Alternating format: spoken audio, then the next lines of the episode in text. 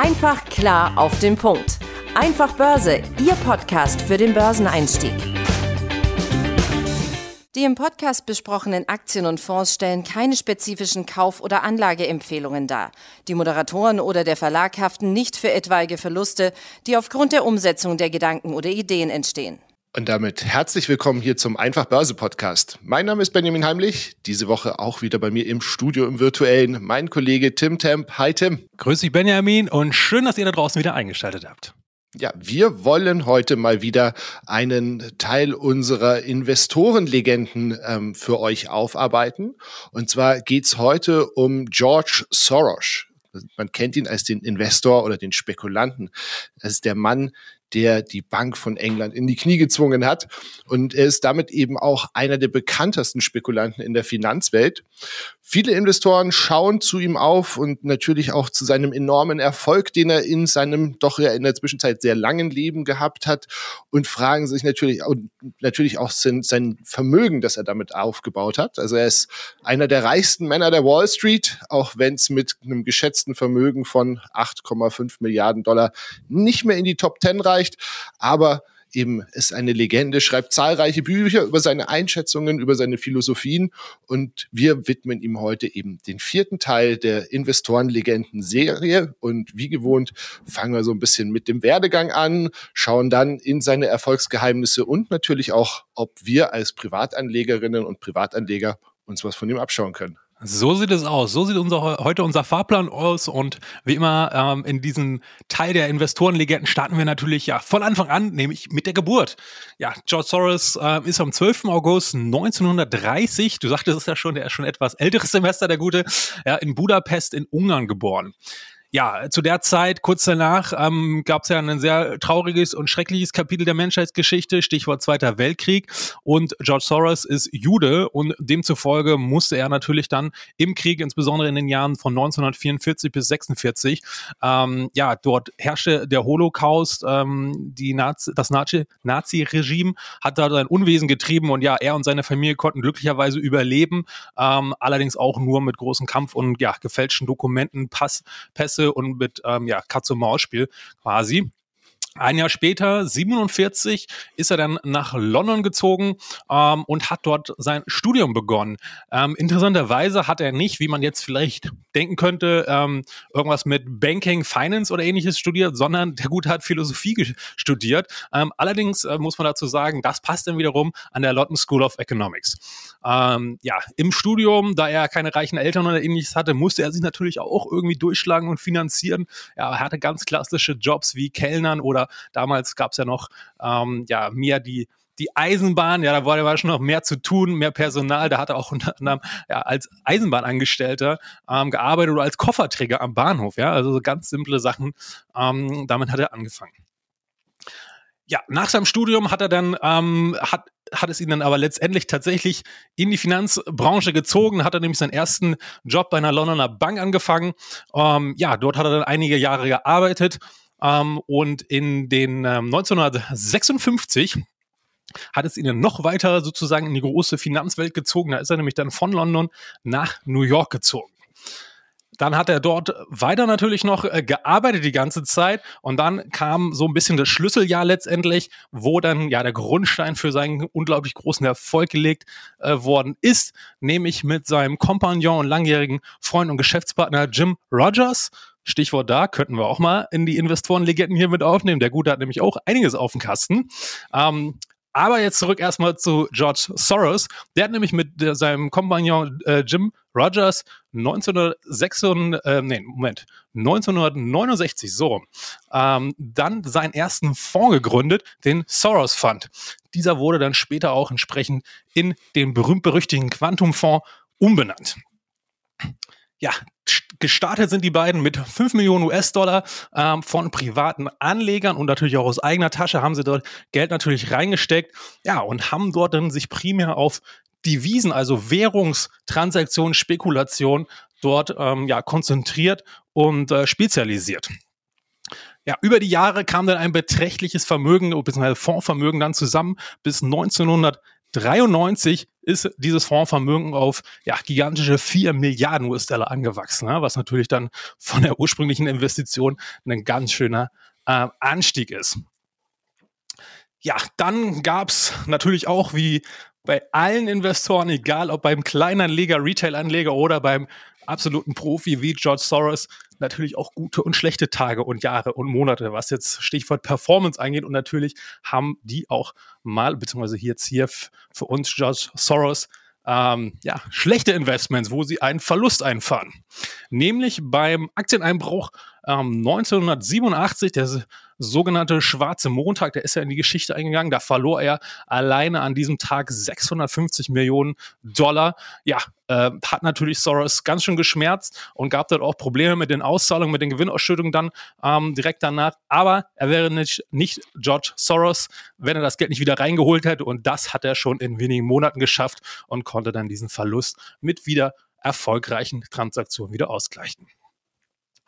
Ja, 1989 ähm, zog er sich dann immer mehr als aktiver Händler oder Spekulant zurück und hatte halt immer mehr so eine ja, Art beratende Funktion, hat natürlich weiterhin bei seinem Fonds gearbeitet, aber die hatten ja zu dem Zeitpunkt schon viele, viele Mitarbeiter, ne, Analysten, Fondsmanager und so weiter. Und er hat sich dort eher dann so als Sparringspartner, als Berater für seine Fondsmanager und für ganz spezielle besondere Transaktion oder ja, Marktsituation einfach gesehen, um dann dort ja mit all seinem Wissen und seiner Erfahrung dann natürlich noch weiterhin ähm, dort mitzuwirken. Richtig. Und äh, wo er dann wirklich noch mitgewirkt hat, also er hat nämlich nur bei wichtigen Marktentwicklungen dann selber Entscheidungen getroffen und eine der wichtigsten, die dann auch eben den, den Grundstein seiner Legende, sage ich mal, gelegt hat, war dann die Spekulation gegen das britische Pfund Sterling. Hintergrund war folgender. Also in den frühen 1990er Jahren haben sich eben die, ähm, die in Europa haben sie sich auf die Währungsunion, also auf die Einführung des Euro vorbereitet und für diesen Übergang zum Euro wurden dann eben Wechselkurse vieler EU-Mitglieder in einem sogenannten europäischen Währungssystem 1 auf eine gewisse Bandbreite festgelegt. Da war eben auch das britische Pfund mit drin. Das hatte aber in den Vorjahren halt massiv an Wert gewonnen. Und dieses Niveau wollte dann die britische Notenbank, die Bank of England, tatsächlich auch unbedingt halten, vor allem gegenüber der damaligen deutschen Mark. Und als Untergrenze hat man damals eben einen Kurs von 2,70 Mark zu einem Pfund festgelegt. Jetzt hatten die Briten ein Problem damals wie heute gab es eine massive Inflation in Großbritannien und auf der anderen Seite war in Deutschland sehr starke Wirtschaft, was natürlich den Wechsel oder den Wert der D-Mark angetrieben hat. Und das war halt dann relativ offensichtlich, wenn man sich damit ausgekannt hat, und das hat der liebe Herr Soros, dass es einfach nur eine Frage der Zeit ist, bis diese Marktkräfte diesen Wechselkursmechanismus zerreißen. Und dann hat tatsächlich am Samstag, am 16. September, das war dann der sogenannte Schwarze Mittwoch, ähm, bis dahin hat es gedauert, dass die Bank of England wirklich mit Spekulanten wie eben den Soros gerungen hat, um dann zu erkennen, das, das können wir nicht äh, weiter gewinnen, weil wir praktisch alle Währungsreserven, alle Fremdwährungsreserven aufbrauchen würden. Und hat dann eben das Pfund Sterling stark abgewertet ganz nett. Also der schwarze Mittwoch hat ihm unglaublich viel Geld eingebracht, der schwarze Montag hat ihm unglaublich viel Geld gekostet. So gleicht sich das dann irgendwie wieder aus. So, und wie hat Soros das jetzt eben gemacht? Also er hat praktisch auf diese Abwertung spekuliert und hat sich große Mengen britischer Pfund geliehen und mit diesem Geld an äh, andere europäische Währungen umgetauscht. Und diese Kredite hat er dann nach, de, nach der Abwertung halt weit günstiger zurückzahlen können und somit unglaublich viel Geld verdient. Ja, unglaublich viel Geld, das ist jetzt nämlich mein Stichwort. Äh, angeblich, also es gibt natürlich keine offiziellen Kontoauszüge von dem Tag, aber ähm, dort gibt es ja recht plausible Schätzungen, dass er damit nur an einem einzigen Tag mit dieser Transaktion, wo halt dann dieser ähm, Zusammenbruch dann, beziehungsweise diese massive ähm, Währungsdifferenz dort einfach dann äh, ja von, von einem Moment in den nächsten auf einmal äh, diese Abwertung halt stattgefunden hat, rund eine Milliarde US-Dollar an einem Tag nur verdient haben soll. Ja, das ist natürlich ähm, ja extrem krass, insbesondere, weil auch bis heute ist es ja weiterhin so, dass normalerweise die Notenbank oder eine, eine ähm, ja, Hauptbank äh, vom Währungssystem eigentlich die mächtigsten Spieler im System und kein Investor der Welt äh, quasi die eigentlich in die Knie zwinkern, aber George Soros, wie wir eben schon beschrieben haben, der hat es geschafft, weil er halt eben die Marktdynamik ähm, äh, verstanden hat und früher gesehen hat als die Bank, Bank of England selbst. Ja, und das hat ihm dann entsprechend diesen riesen Gewinn eingebracht. Ja, natürlich wurde er dann natürlich von ähm, einigen Leuten damals dann natürlich gleich erstmal ähm, als Buhmann dargestellt. Nicht, weil er jetzt unbedingt so viel Geld verdient hat, aber das hat wahrscheinlich auch eine Rolle damit gespielt, Stichwort Neid. Ja, aber ähm, angeblich soll er damit quasi mit diesem, mit dieser Wette, mit dieser Spekulation ja letztendlich zu dieser Währungskrise ähm, ja dafür verantwortlich gemacht werden soll. Ne?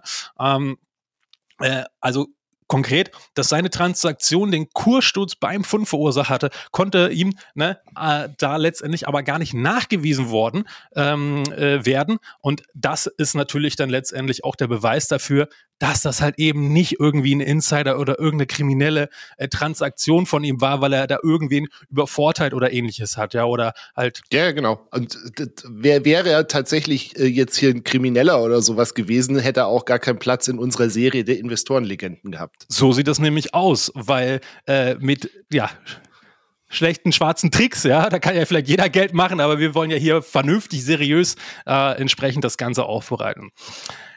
So, ähm, danach war es dann natürlich relativ lange recht ruhig, ähm, zumindest medial um, um Soros geworden. Ja. Wir hatten es ja schon gesagt, er hat sich dann auch immer mehr zurückgezogen, also was dieses aktive Investieren angeht. Und er hat dann immer mehr ja, äh, philanthropische Projekte, der hat diverse Universitäten gegründet, viele Bücher geschrieben und ganz, ganz viele Projekte gemacht. Ähm, da kommt auch so ein bisschen natürlich dieses Verschwörungstheoretische her, ja, dass er da so die, die Leute brainwashen will mit seiner Universität oder ähnliches, ist natürlich auch alles nicht der Fall, ja. Ähm, beziehungsweise gibt es auch sehr gute Beweise, dass er dort einfach nur sein Geld zurückgeben möchte und dort einfach sehr vielen Leuten günstig Bildung anbieten möchte, ja, was ja ein sehr lobenswerter Akt letztendlich ist, meiner Meinung zumindest. Wo er sich dann aber eindrucksvoll zurückgemeldet hat, ist 2007 bzw. 2008, kurz vor der Finanzkrise, bevor dann dort ähm, ja die Immobilienblase geplatzt ist und ja diese massive Finanzkrise dort ausgebrochen ist. Wer hat es als einer der ganz wenigen vorhergesagt, schon bevor alles in die Luft geflogen ist? Richtig, George Soros. Ja, also auch da sieht man wieder, dass er selbst im fortgeschrittenen Alter, ja, wie er zu dem Zeitpunkt schon war, immer noch genau weiß, wie das Spiel funktioniert und auf welche Parameter man achten sollte und entsprechend ja auch sich nicht zu schade ist, sich gegen die Masse oder die Massenmeinung dort zu stemmen. Ja, ähm, ja er wäre auch nicht George Soros, wenn er damit nicht einen Haufen Geld verdient hätte. Nämlich in dem Jahr ähm, hat sein Quantumfonds einfach mal eine Rendite von 32 Prozent eingefahren, was denn summa summarum in harten Dollars fast drei Milliarden Dollar Gewinn eingebracht hat, ist natürlich dann jetzt auch schon mal wieder mehr als beeindruckend ja, heute, beziehungsweise ja halt schon seit vielen, vielen Jahren, aber er äh, zieht sich halt, wie gesagt, ich habe äh, schon mehrfach gesagt, immer weiter aus diesen Finanzthemen zurück. Ja, und bis heute sieht er sich letztendlich als ja, Unterstützer des Kampfes für die Durchsetzung der Demo, des demokratischen Gedanken in der Welt und ist Verfechter der Menschenrechte. So bezeichnet er das selbst, beziehungsweise ist auch auf seinen ganzen Non-Profit-Organisationen entsprechend dort so zu lesen ja, warum macht er das Ganze, ist ja auch irgendwie plausibel. Na, er hat halt eben diese massiv schrecklichen Erfahrungen in seiner Kindheit ja als Jude mit den Nazis gemacht, ja, und was es halt heißt, äh, Menschen zu unterdrücken, Freiheit einzuschränken und massive Verfolgung und Gewalt dort entsprechend und diese Missstände möchte er einfach bekämpfen, ja, und sein bewährtes Mittel ist dagegen halt eben Bildung. So, und deswegen tut er halt eben das, was er tut. Zur Vollständigkeitshalber noch, der gute Herr Soros hat auch fünf Kinder, ist mittlerweile mit der dritten Frau verheiratet, ja, lieb überwiegend in den, in den USA, ist aber auch regelmäßig in Budapest ähm, zu sehen, weil er halt eben entsprechend dort verwurzelt ist und dort auch sehr viele Projekte entsprechend ähm, weiterhin verfolgt und gestaltet. Ja, so viel zu seinem Leben. Was können wir jetzt von ähm, George Soros lernen? Also zum einen, wenn man es jetzt aufs Finanzieren oder aufs Anlegen äh, an, an, betrachtet, ist es doch ein bisschen schwierig, weil Soros beziehungsweise halt seine, seine Gesellschaft, die Soros Fund Management, die traden schon sehr aktiv. Dadurch unterscheiden sie sich zum einen natürlich von Investoren wie beispielsweise Warren Buffett, der eher einen langfristigen Ansatz hat. Und gleichzeitig ist eben diese Strategie für uns als Privatanleger einfach schwer nachzubilden, weil es halt unfassbar zeitaufwendig ist. Mal ganz davon abgesehen, dass halt ein Teil dieser Trades, die der da eingeht, auch nur funktioniert, wenn man entsprechend hohe Summen rein investiert, die uns gar nicht so zur Verfügung stehen in dem Ausmaß. Wer sich dennoch dafür interessiert, was dieses Soros Fund Management alles so im Portfolio hat. Die Gesellschaft muss vierteljährlich an die US-Börsenaufsicht SEC reporten und dabei halt eben auch offenlegen, was sie so, ähm, in was sie investiert ist. Und wenn man dann mehrere dieser Quartalsberichte nebeneinander liegt, legt, sieht man ganz schön, wo sie die Positionen auf bzw. abgebaut haben. Wir packen euch den Link auch in die Podcast-Beschreibung, könnt ihr euch gerne mal angucken. Ist ein bisschen aufwendig, aber ähm, ist echt ganz, ganz spannend. Ganz grundsätzlich können wir natürlich aber trotzdem einiges von George Soros lernen. Soros ging halt vor allem durch die vorhin angesprochenen Trades in die Geschichte ein und bei denen er am Einbruch bestimmter Währungen enorme Gewinne reinholen konnte. Beschäftigt man sich so ein bisschen mit diesen Trades, lässt sich reichlich über die allgemeine Vorgehensweise und die Arbeitsphilosophie lernen. Wie viele andere erfolgreiche Investoren empfiehlt er zum Beispiel in jedem Fall, sich niemals aus emotionalen Gründen auf einen Handel einzulassen. Ja, weiterer Punkt ist natürlich auch noch ähm, das Thema hier bei dem Reporting. Das würde ich vielleicht hier auch noch mal äh, dazu ergänzen. Stichwort Streuung, Diversifikation. Ja. Ähm, nicht nur, er macht viele, beziehungsweise sein Fonds macht nicht nur viele Trades, sondern die haben auch gleichzeitig relativ viele Positionen. Ähm, offen und managen die auch sehr unterschiedlich. Ja, also die sind jetzt zum Beispiel jetzt nicht entweder nur long, also sehr positiv jetzt zum Beispiel für ein Land oder ähnliches eingestellt, sondern die machen, mischen letztendlich alles durcheinander. Und wenn ihr euch beispielsweise mal den Link anschauen möchtet von dem letzten Reporting vom 31. März, das ist dementsprechend der Stichtag, dann seht ihr zum Beispiel folgendes. Die haben dort aktuell 145 offene Positionen. So, und da, die Aktivitäten, wenn ihr dort quasi euch die letzten anschaut, ähm, also die vorherigen Reports, dann könnt ihr ja quasi wie so eine Art äh, roten Faden letztendlich euch selber kreieren und dann seht ihr ja, aha, was haben die denn gemacht? Haben die, welche Position haben die aufgebaut, welche abgebaut und so weiter. Ja, und ähm, letztendlich kann man dort zum Beispiel jetzt aktuell sehen, neu ins Portfolio. Im ersten Quartal sind 39 Titel gekommen, äh, 44 äh, haben sie gleichzeitig wieder komplett verkauft, äh, bei 56 haben sie aufgestockt, da hatten sie vorher schon eine Position, die ist jetzt noch größer geworden, das heißt, sie sind noch positiver gestimmt für diesen Titel. Und es gab auch Teilverkäufe von 70. Ja, also ihr seht, ganz bunte Mischung. Ähm, äh? Also das vielleicht auch nochmal ein interessanter Aspekt, ja, ähm, dass man dort auch ja in seinen Risikoparametern, in seinen Gedanken, in seinen Strategie auch verschiedenste Unterteilung nochmal hat. Ja, das, und dort entsteht ja auch letztendlich wie eine Art Streuung und die hilft ja im besten Fall, wenn man es klug angeht, auch wiederum der Risikominimierung und im besten Fall sogar der Renditeoptimierung. Ja, und grundsätzlich, wir hatten es ja hier auch schon an ein oder andere Stelle mal kurz angerissen, lässt sich natürlich auch von George Soros lernen. Der hat das auch in diversen Interviews schon immer wieder äh, betont, wo letztendlich sein Erfolgsgeheimnis drauf beruht. Er versteht es einfach relativ schnell zu verstehen, wenn er sich geirrt hat. Also wenn seine Spekulation nicht aufgegangen ist, ja, dann halt er, er natürlich liegt auch mal falsch. Er leidet, er leidet auch Verluste. Ja, aber seine Kunst ist halt eben besonders da drin, dass er versucht, so schnell wie möglich sich die ganze Zeit zu hinterfragen und seinen Fehler so schnell wie möglich entsprechend zu bemerken. Dann können wir uns letztendlich hier auch merken, der erste Verlust ist immer der günstigste, ja. Danach nochmal nachkaufen oder noch länger den Verlust quasi aussitzen wollen, obwohl das quasi schon hoffnungslos verloren ist, ja. Das wird meistens noch viel, viel teurer und das ist halt auch eben einer seiner Geheimnisse, ja. Entsprechend Verlierer schneller, relativ schnell abstoßen, ja, wenn man dort merkt, man hat einen Fehler gemacht oder die Rahmenbedingungen haben sich geändert, das ursprüngliche Szenario ist einfach nicht mehr aktiv. Ja, dann muss man halt eben entsprechend auch die Konsequenzen entsprechend relativ schnell treffen, auch wenn das heißt, in dem Fall Verlust zu realisieren. Aber merke, der erste Verlust ist immer noch der kleinste, danach wird es nur noch teurer.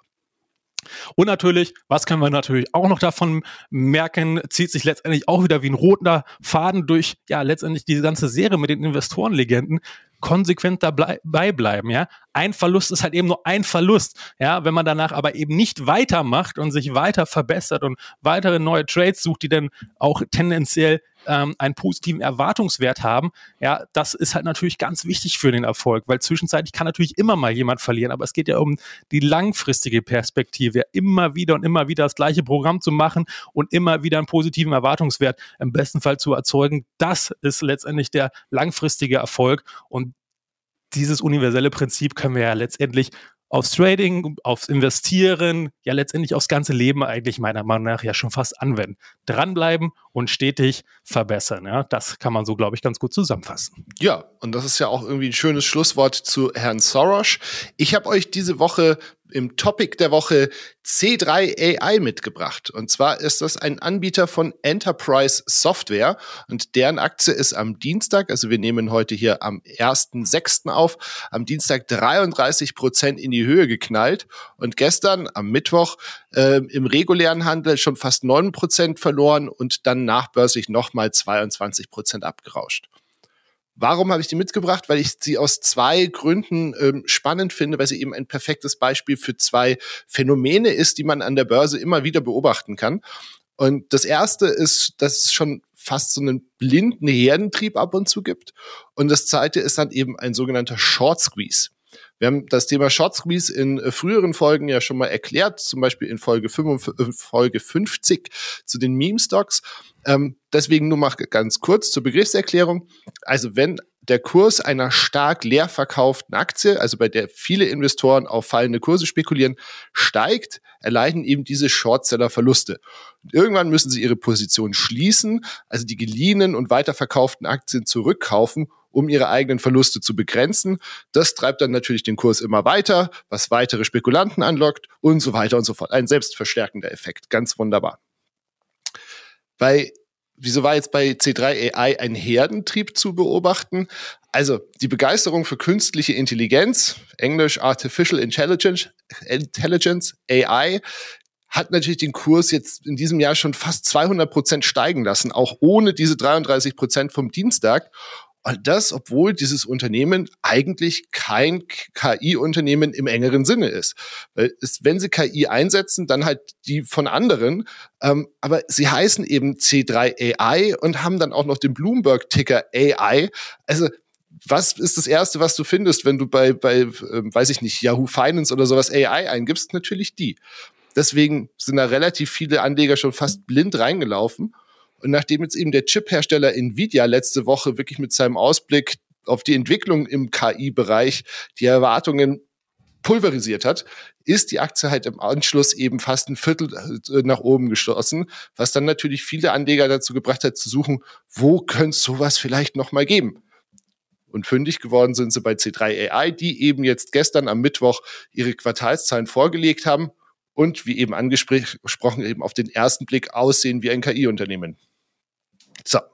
Jetzt war es aber so, dass diese Aktien von äh, C3 AI zu über einem Viertel leer verkauft waren. Das heißt, diese steigenden Kurse hat dann eben diesen vorher beschriebenen Short Squeeze ausgelöst. Und am Mittwochabend nach US-Börsenschluss sind die Zahlen gekommen und wie vom Markt erwartet, beziehungsweise von den Shortsellern erwartet, enttäuschend ausgefallen. Kurs nachbrührstig eingebrochen und sogar noch unter das Niveau vom Freitag letzter Woche gefallen. Was können wir daraus lernen als Anlegerinnen und Anleger? Also zum einen sollten wir wissen, was wir kaufen. Am Ende ist es eigentlich wie mit einem Flasche Wein im Supermarkt. Wer nur nach Etikett oder Name kauft, hat eine gute Chance, dass er nicht das bekommt, was ihm schmeckt.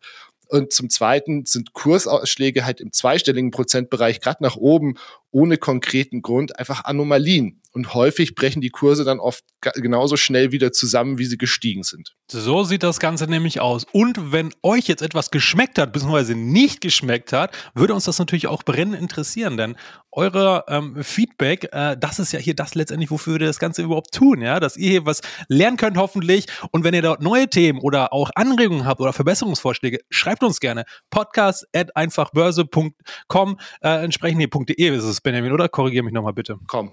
Komm, komm, natürlich, wir sind international an der Börse. und schreibt uns dort gerne eine E-Mail. Ähm, ja, und in diesem Sinne, Benjamin, vielen Dank hier wieder für deine Zeit und deine Zuarbeit. Ich hoffe, ihr konntet da draußen wieder was mitnehmen. Hat mir Spaß gemacht. Wir hören uns dann hoffentlich nächste Woche wieder. Und bis dahin, habt eine gute Zeit. Bis dann. Ciao. So viel auch von mir. Vielen Dank fürs Zuhören. Bis nächste Woche. Ciao, ciao. Einfach klar auf den Punkt. Einfach Börse, Ihr Podcast für den Börseneinstieg.